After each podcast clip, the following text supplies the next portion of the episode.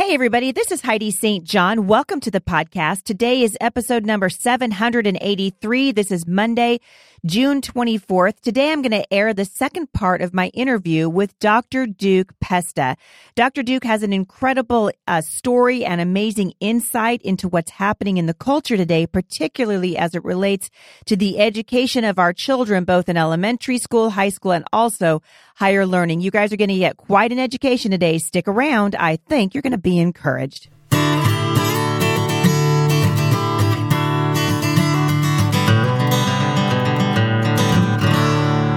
All right, well, welcome to the show today. Uh, I'm excited to have Dr. Duke back with me today. Before I get going with that interview, I want to let you guys know a couple of things that are coming up. First of all, I'm going to be starting an essential oils class, and we do this about twice a year. This is a great time of year to do it. So we're going to start that on Tuesday, the 25th. So it's going to start tomorrow. And we're calling this really it's it's an introduction to, into oils, but it's more than that because what we want to do is help you use them every day. So we're calling it using essential oils in everyday life, what we use, why we use it, and how we do it safely. So this will start on the 25th of June and go through the 1st of July. Class size is limited. So uh, this time we're going to be giving preference to people who've never joined us and uh, are not uh, familiar with oils and how we use them. And if you want more information on it, you can go to thebusymom.com forward slash oils. We're going to talk about how to use oils with our little people, the importance of support and education, um, how we can budget for high quality oils, and why it's good for us to have options to care for our health. Listen, I've been using essential oils for 10 years. They're a huge part of how my family takes care of ourselves and all of our people. So I hope you guys will tune into that June 25th through July 1st. Find out more information today at thebusymom.com forward slash oils. All right, we're going to jump right into part two of my interview with Dr. Duke Pesta. I hope you guys are blessed and encouraged. I firmly believe that the radical left, the progressives in this nation and frankly around the world, uh, they are counting on and depending on our silence. They need our silence. They need us to feel bullied. They need us to be quiet. They need us not to show up and vote. They need us to keep our kids in the schools. And I've been telling these parents, listen, if, if, eh, you know, Billy Graham said, when one man takes a stand, the spines of others are stiffened. And I think that's a large part of the reason why I do what I do. I'm sure it's a large part of the reason why you do what you do. But parents need to understand if you will take a stand and say, I refuse to be bullied by these cultural uh, Marxists any farther, uh, then they will actually have an impact in what's happening around them. Do you think that's true? I think it is true. And I think it's also co- completely consonant with our faith. If, as Christians living in the world, we are not witnessing to what is greater than the world, if we are conforming to the world, that seems to me to be the single biggest argument Christ made against the Pharisees and against the sinful of his own age. Right? Don't do not live for the world. Uh, um, things like transgenderism, radical sexualities, uh, the sexualization of our kids in general. Uh, we're not no we're no longer in the schools teaching kids the simple biology of sperm and egg. We're teaching them sexual tactics, sexual procedures. We're, we're teaching them how to engage sexually with all sorts of different kinds of people and genders. This kind of stuff right here is making our kids overtly creatures of this world. And when we pull our kids mm. out for the protection, and when we as Christians stand up and say, look, we are called not to live in the world this way. We are that. I can't think of any way you can define our Christianity. I don't think of any way you can take the Gospels and explain them with oh, by omitting the fact that if we as Christians don't stand up against the world, then we can't be called Christian. No, that's exactly right. I want to touch on a couple more things uh, really quickly in the, in the, few minutes we have left. First thing is I have been noticing for the last couple of years now. It started very quietly, but now it's gaining speed and it's uh, it's actually right out there. Uh, is this idea that you, what you just touched on that we are sexualizing children, and what I'm noticing recently are hints of pedophilia. And it's and someone said to me the other day, "Oh, that's not right. They would never do that." Uh, wrong that's exactly what's happening. And it's, you know, we are going back to uh, the days of the Romans when this was rampant in, in Roman culture and in Greek ideology. And I'm wondering what do you, if you see this happening, this sort of phenomenon happening, and what is it that parents need to be aware of to protect their children? Absolutely, it's happening. In fact, there's a, a major pedophiliac organization that has petitioned the LGBTQ community to add the word P for pedophile to the long list of protected alternatives of sexualities, right? So in other words, pedophiles are already rallying to get themselves to be considered like homosexuals are, gays and lesbians are, now transgenders are. They want to add that to the list.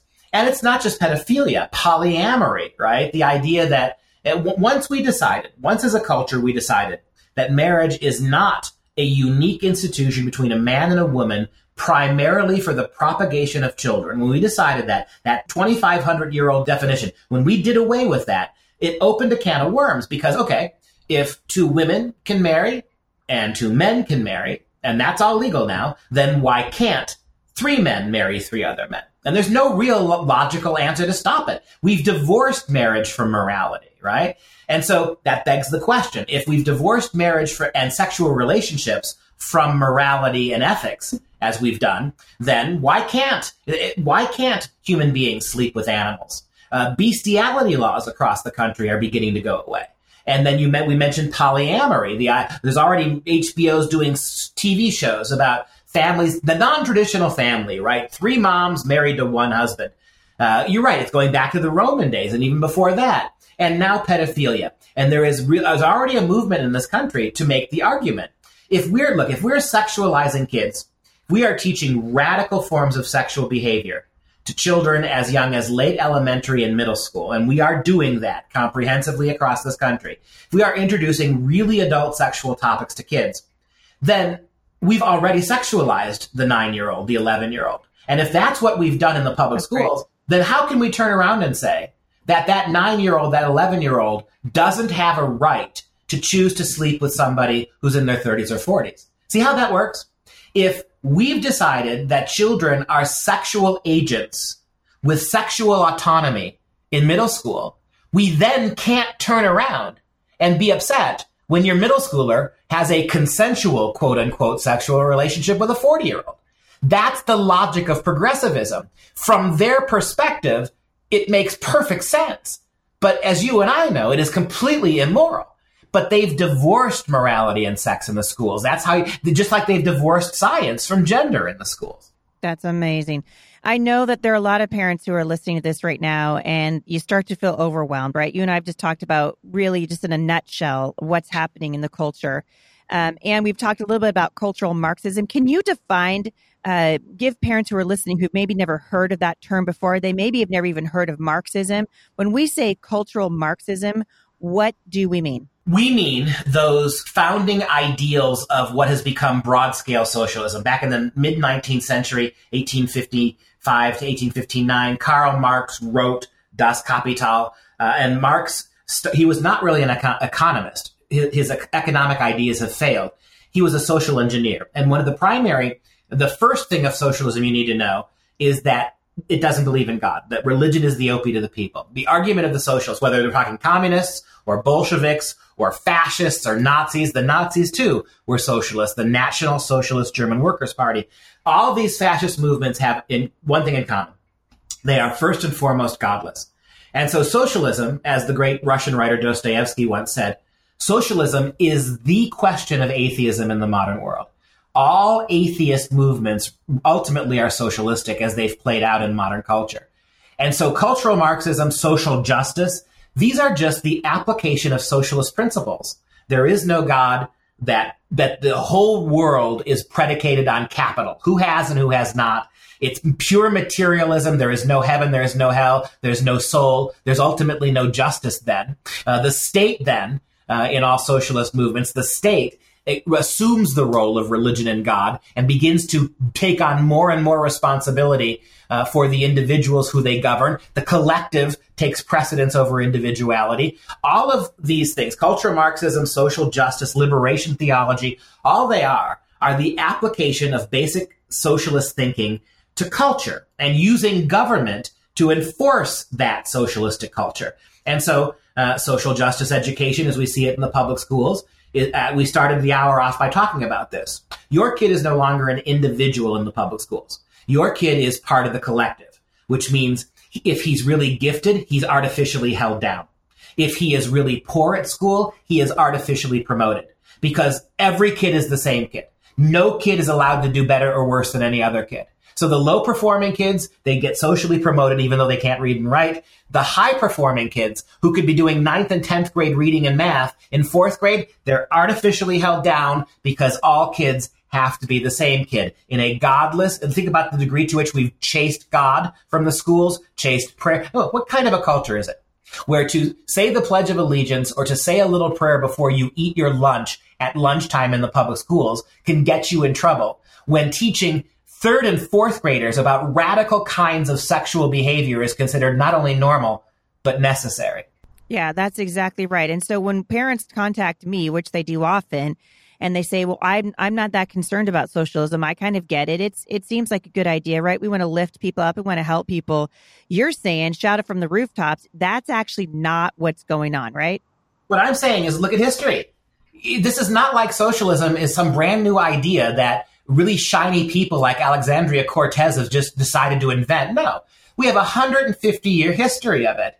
And it is the most murderous idea in the last 200 years of human civilizations. Anywhere between 120 and 150 million dead in the name of socialist experimentation.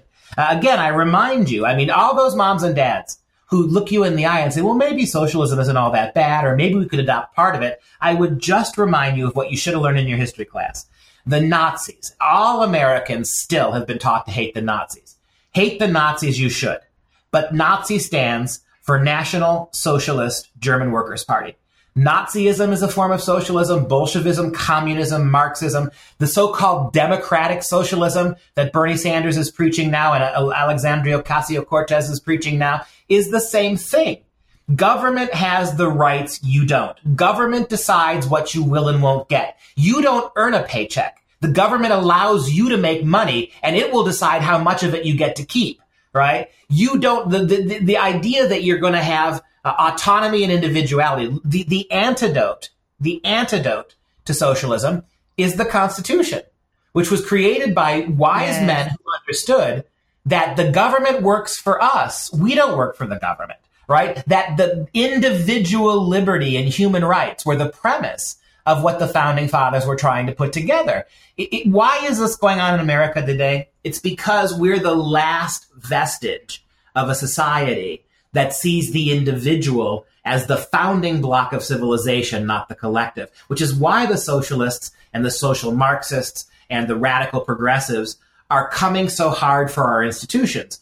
Once we lose our ability to recognize individual liberty. By the way, individual liberty that's anchored in the Bible. Christ came to save right. individuals. I, I tell my university students this all the time.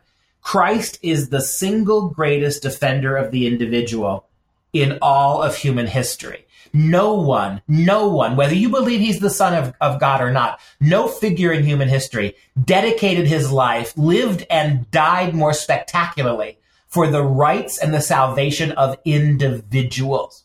When he heals throughout the four gospels, he never gets 50,000 people together who are sick and stands on a platform and kind of like I Dream of Jeannie, right? Bobs his head and they're all healed. He puts his hand on the sick people. He touches the lepers. He puts his fingers in the ear of the deaf. He spits on the ground and makes mud to wipe the mud in the eyes of a, a blind man. This is the individualistic foundation of Western culture. This is the model that the founding fathers used to promote individual liberty, and it is exactly what the progressives are coming for in the name of collectivism and atheism. That's exactly right. I am so glad to hear you describe it that way. And speaking of uh, what's what's happening and who's coming for who, uh, another thing that I want to just touch on very quickly with you, because nobody knows this topic better than you do, is what is happening right now in our colleges and universities. Because oftentimes parents, you know, we get our kids uh, to uh, out of high school, right? They're a junior, or senior in high school, and we start looking at colleges. And I've been saying for a long time now, parents wake up. It matters where you send your kids to college. You can't just check out and say, well, that seems like that sounds like a good college. Oh, here, I'll send my kid to this Ivy League school or that amazing school or University of Southern California, Berkeley, or wherever it is. What is happening on college campuses right now in the universities? And should parents be concerned about sending their kids off to college? Goodness, goodness, Heidi, you've given me a an hour long question in a couple of minutes. I hope you'll consider having me back sometime down the road. We'll just do a whole show on colleges. I will. give you a couple of statements. Number one, the same bug has infected universities. As a matter of fact, before your public schools were taken over by the social justice warriors, the colleges were taken over. Let's not forget who is it that trains every public school teacher in this country? It is the big public universities, right? So Christian kids go to big public universities, they become education majors where they learn that God has no place in the classroom, that uh, they learn socialist Marxist values, they learn collectivism. That's the problem. So the universities are are what turns out the kind of individuals who have taken over our public schools. I'll say this. The universities are now not operating on the premise of excellence. It used to be that college, college was a, a, a benchmark, right? Only the best and brightest went to college. Only those who had the intellectual gifts and the personal determination to succeed would be able to go. But your universities about 20 years ago, they jettisoned that. They're no longer primarily places of academic achievement. They are places of social justice inclusion. The purpose of universities now is to let everybody go, whether they want to go or not, to let everybody go, whether they're qualified to go or not. Uh, and, and it helps that the federal government is handing out the federal student loans, right? So kids who aren't qualified to go will get hundreds of thousands of dollars from the federal government to go any to go anyway, right? And so your universities are bringing people to campus knowingly who can't do college level work. But rather than having those kids fail out, because that would be socially unjust too. We're lowering our academic standards as university professors down to the kids that are coming to us. So again, like in the public schools, uh, a college education is no longer uh, an education that is vastly superior to a high school education. In fact, I really believe that a college education today, co- most college graduates know exactly what a high school graduate would have learned in 1970 about 40% of my college kids at the University of Wisconsin, about four out of 10 of them, in every semester, they they shouldn't be there. They either intellectually are not capable of doing the work, or their attitudes are so bad that they won't do the work. And that's 40%. And so, uh, what do we do at the university? We, we, we can't cater to the top 10%. We have to make sure that that lowest 40 doesn't fail out. If we fail out the lowest 40, that's 40% of dorm rooms that we don't make money off of. 40% of meal plans that we don't sell. 40 per, you see 40% of parking passes that we're not charging these kids for. And so we, like the public schools now, have decided that in the name of justice, everybody should go to college whether they qualified or not. We're going to take them. And once they're there, we're going to socially promote them at the expense of those kids who could really do top level college work. That is exactly right. It's terrifying. It really is. Uh, in the couple minutes I have you here, I want to just encourage parents. Let's. I want to point them in a right direction. So rather than have them, you know, I don't want people to leave this this show and feel overwhelmed and just like, you know, I'm gonna throw my hands up in the air. The world's on fire. you know, I give up. How can you encourage parents? Uh, so one of my one of the biggest things I do here is to try to get people off the bench and onto the battlefield. I've been telling parents for a long time, hey, get off the sidelines get onto the front lines, get out there. I loved what you said. First thing we want to do is focus on our own families. Uh, make sure that we have shored up our own child. So we want to put oxygen on our kid before we put it on the person that's sitting next to them, right?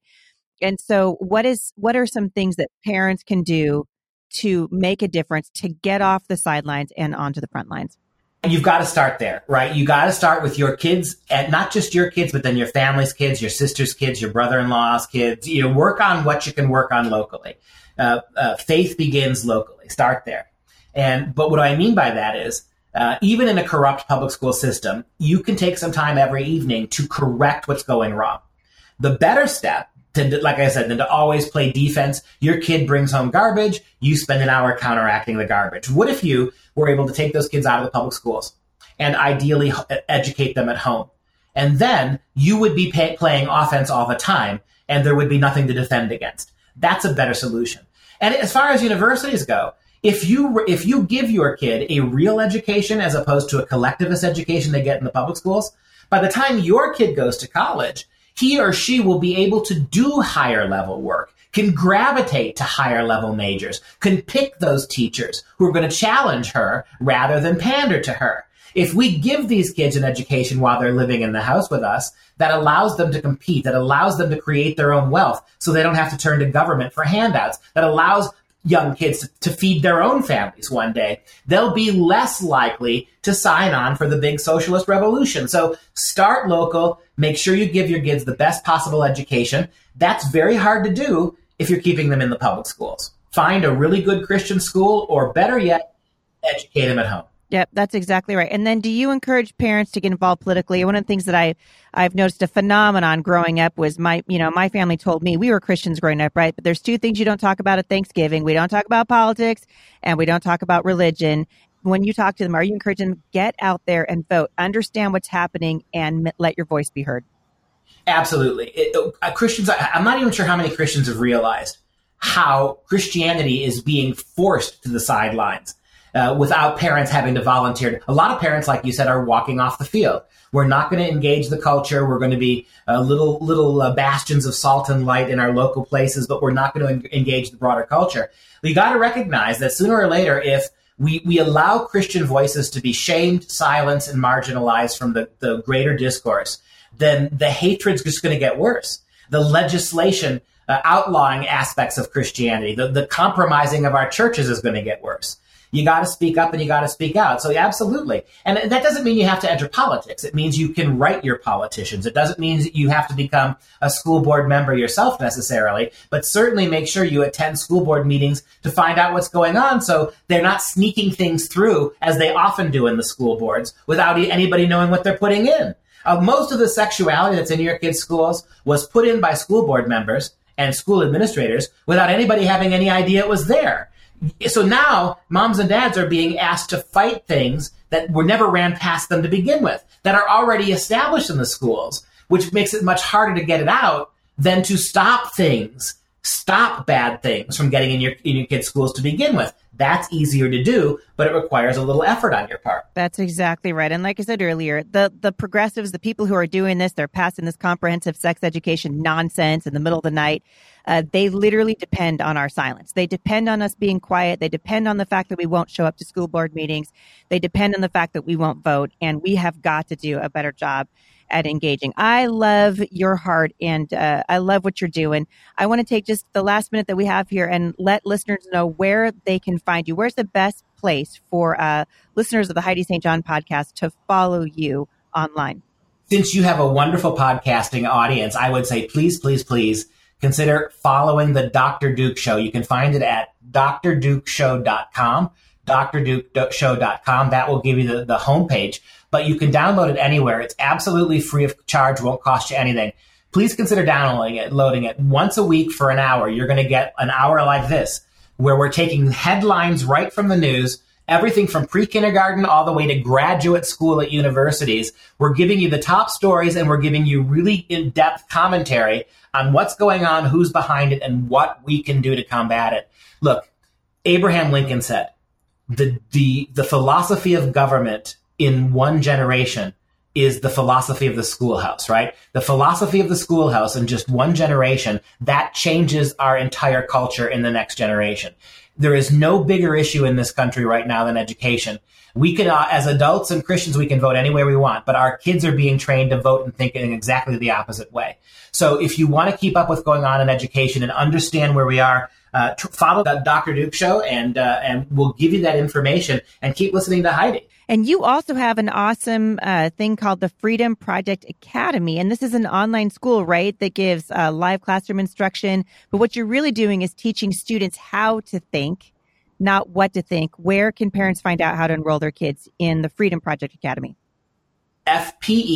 FPEUSA.org, FPEUSA.org. We are a complete Christian online homeschool. So, in other words, we can homeschool your kid in your house for you. We bring live teachers through the computer into your living room with real scheduled class times. Our teachers do the grading, the assignments. We do all the uh, the uh, the, uh, the making sure that the assignments are correct. So you can homeschool your kid at home and let our live teachers do it, and you can oversee it if you don't feel like you're right now ready to give your kid a complete homeschool education yourself. That is awesome. I really love it. I am so grateful that you've come on today. Your wisdom is invaluable. Your experience is next to, you know, hardly anybody I ever even talked to because you've been in the schools and in universities for so long. Thank you so much for your passion to educate parents about what's happening in the culture and to help them get off the bench and onto the battlefield. It's been a joy to have you. Thanks for having me. I hope to talk to you again sometime. For more information on Dr. Duke and his amazing uh, podcast, you can visit uh, drdukeshow.com to watch the show and subscribe. I will link back to all things Dr. Duke Pesta in the show notes today. Thanks for listening, everybody. I really appreciate it. And I'll see you back here in just a couple of days. For more encouragement, visit me online at thebusymom.com.